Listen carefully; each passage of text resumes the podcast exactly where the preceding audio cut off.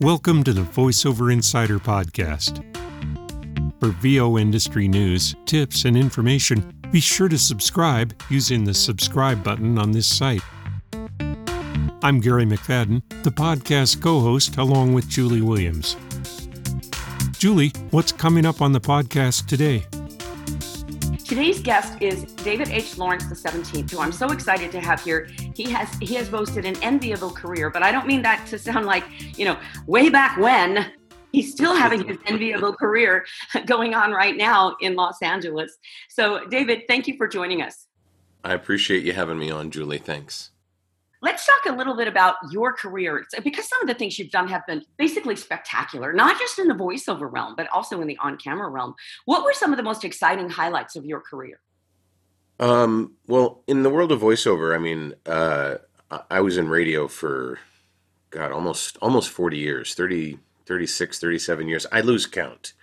There were some there were some years in there when I don't really recall all that well, but um, uh, I started in radio in the mid 70s. I grew up really loving radio. And once you're in radio, it's only a matter of time before somebody calls the station and says, Hey, is he available? Is she available to do a commercial, to do a, you know, a narration for an industrial film, you know, that kind of stuff. So that's really what started it. And then, like you said, I, I, I got this wild hair in the early 2000s that maybe I could do on camera work you know, I'd done a little bit of it in the in the secondary markets that I was in. I was in uh, Washington D.C. and in Cleveland, but I really thought I'd like to find out if I'm able to uh, to do work on camera. So I moved out to L.A. in the early 2000s, and things have uh, things have gone pretty well from there. Yeah, that must have been a scary move to go to L.A. to make it in voiceover. Did you had a, a radio job there?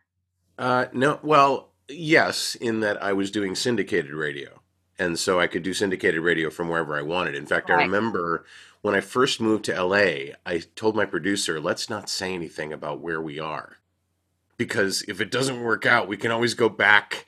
to you know DC and you know none would be the wiser and so I think it was like maybe three months later I, I let the cat out of the bag that I was actually in LA now and so um, yeah, so I had a job to begin with, and then things started to to work out from there in terms of getting to know the market and getting to know what the opportunities were, how to actually affect those opportunities, understanding the workflow of a major market like Los Angeles. So now in Los Angeles, um, I'm assuming you're a lot of people that are successful in LA are in the union world, which is kind of a different world from those non-union people who are out in the rest of the world. So yeah. how does it work in the union world in Los Angeles, uh, particularly now that you can't go in for auditions like you used to? Well, the union's been very, very active about making sure that people are safe. Uh, COVID uh, really generated a lot of talk about keeping people safe in all categories of work. Uh, some categories that are easy to do from home, things like commercials, things like audiobooks. And also, the industry learned how to do things that aren't usually done from home, like animation and ADR and audio description and uh, video games and so on. And the union was really proactive about creating a set of guidelines for keeping people safe uh, to, the point where uh, producers were sending equipment to people's houses that had been disinfected uh, if they didn't have their own equipment at home. But this whole COVID nightmare has really uh, changed how producers look at all forms of voiceover in terms of category work and not just the big producers. I'm doing the fourth or fifth book for um, a big audiobook publisher uh, in the last month and a half. And I would have gone into their studios to do these books, you know, if it wasn't for the virus. But that's an area where uh, people had been doing work from home for a long time. I did an audio description job uh, that was just like being in the studio. I could see the film. I could I could take direction one way over my my headphones from the director, and they could record me in high quality. You know, with me running a safety recording where I am. So everything's changing. Everything is uh, being adjusted and and worked on based on the restraints that we have and the safety that we need. And the union has been very active about that. Now, non-union, I can't speak about what kind of standards they have, but I can tell you that uh, the whole industry has, uh, you know, changed quite a bit since last year at this time. You know, we non-union folks um, working out in the rest of the world, um, we've worked at home for so long. I mean, there have been so many times where I haven't had access to a job because I can't go into Los Angeles and go mm-hmm. to the studio and audition.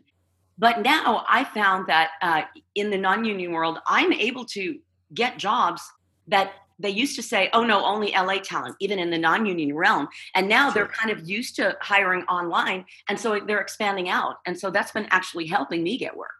Sure. And, and I think part of that is because many union talent, well known actors, uh, well regarded on camera actors that also do voiceover, and voiceover artists that are used to going into studios can't because they don't have good home equipment.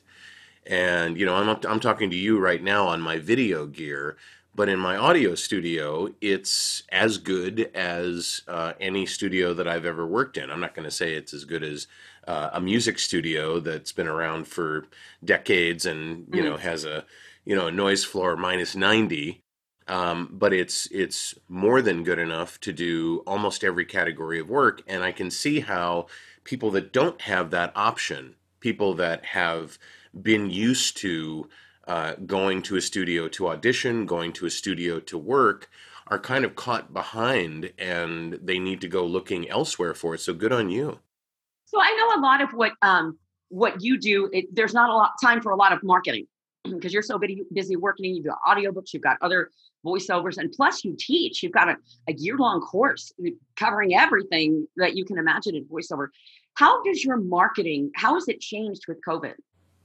Um, it's interesting. I have been marketing less since COVID started, not because uh, I don't think there's a demand for it, but because I have had more work. And I just was talking to a friend the other day and saying I'm kind of feeling guilty about the fact that, you know, in the world of voiceover, there's been much more work when it comes to uh, being locked down in our houses because we've been doing it, as you've been saying, we've been doing it from home for decades. You know, I like to tell people that I've been sheltering in place since the mid 80s. And so, you know, but but marketing remains something that I mean, you and I did a, a, a webinar together on marketing, and it remains the kind of thing that we think about when we're out of work. We think about, oh, I gotta go, I gotta go let people know I'm available for jobs, you know. And like a farmer, the best time to uh, sow seeds is not when you're trying to harvest but when you're trying to prepare for harvesting in the long run. And so, you know, when I see myself with holes in my schedule, I tend to fill them with things that uh, promote future work. And I do teach the ACX Masterclass, I teach VO Heroes. I have a number of things that I do to, you know, work in between those, but also to keep my craft up. Uh, I feel like the best way to learn something is to teach it to somebody else. Oh, yeah and so I I learn things all the time from stuff that I've written as part of my curriculum. It's like, oh yeah, that's right. Yeah, all right, fine. Yeah, remember that? You know, uh, it, it's amazing how things kind of like leak out of your head, and then you know they pop back in when you share them with somebody else. But in terms of marketing, you know, it's a huge world, and it's and it's also changing based on, you know, what what boundaries there are between you and people who can book you so I think this is kind of an odd year to be able to answer that question effectively just because of how strange it's been. And it's going to get better, but it's not going to get better as quickly as many people would like or many people expect. Um, I don't know about you, but uh, I haven't gotten my, uh, you know, uh, vaccine yet, uh, my first dose. Uh, I'm on the list, but you know it's going to take some time, and then it's going to take some time for different parts of the industry to kind of you know rev that engine back up if they do at all.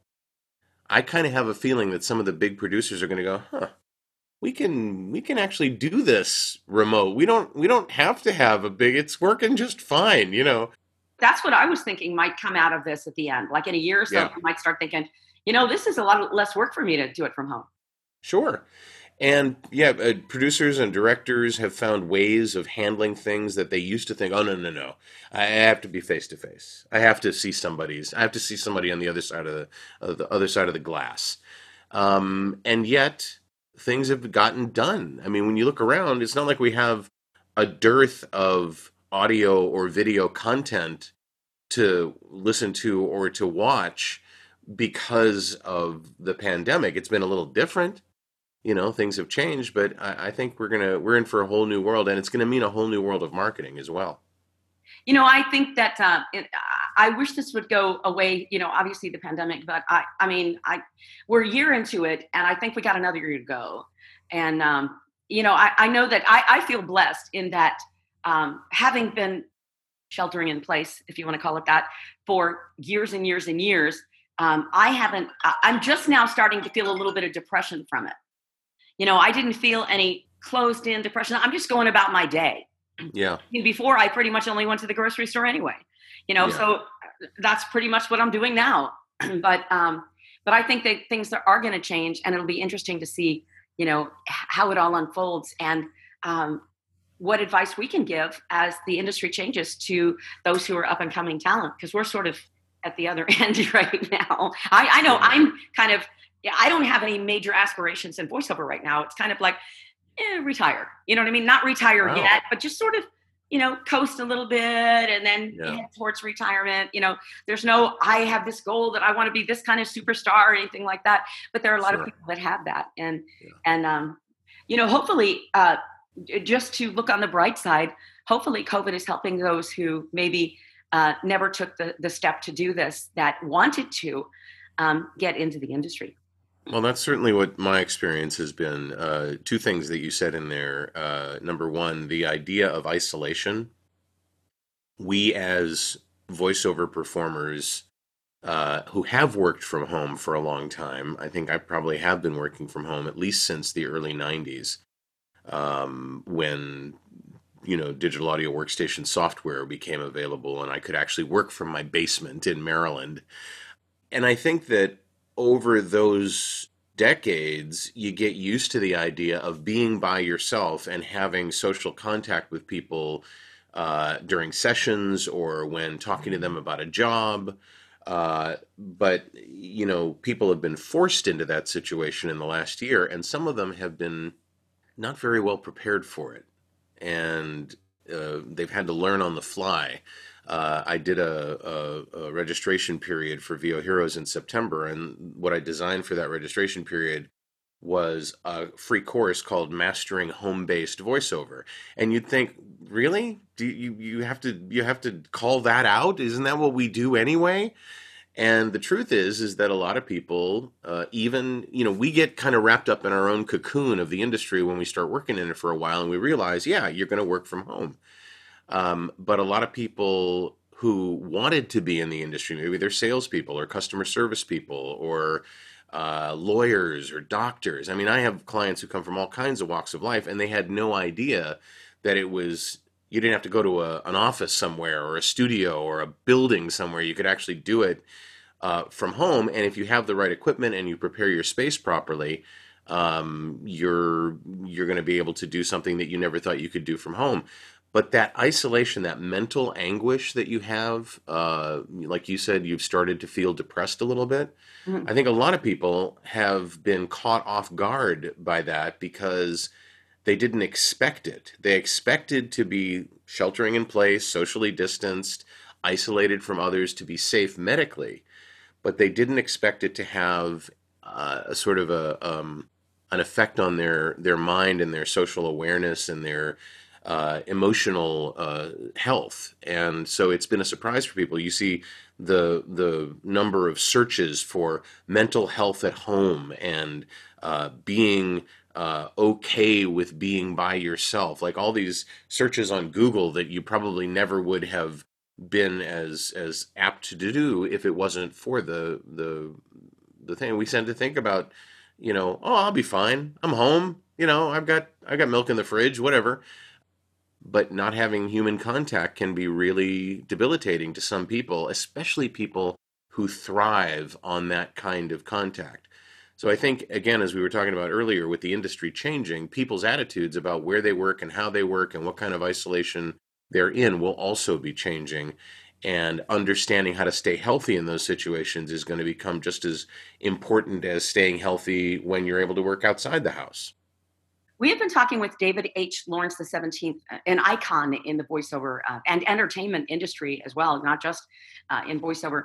Um, David, before we go, I would like to ask you could you tell us a little bit about your VO Heroes class and how people can sign up for that? Because you can sign up anytime, right?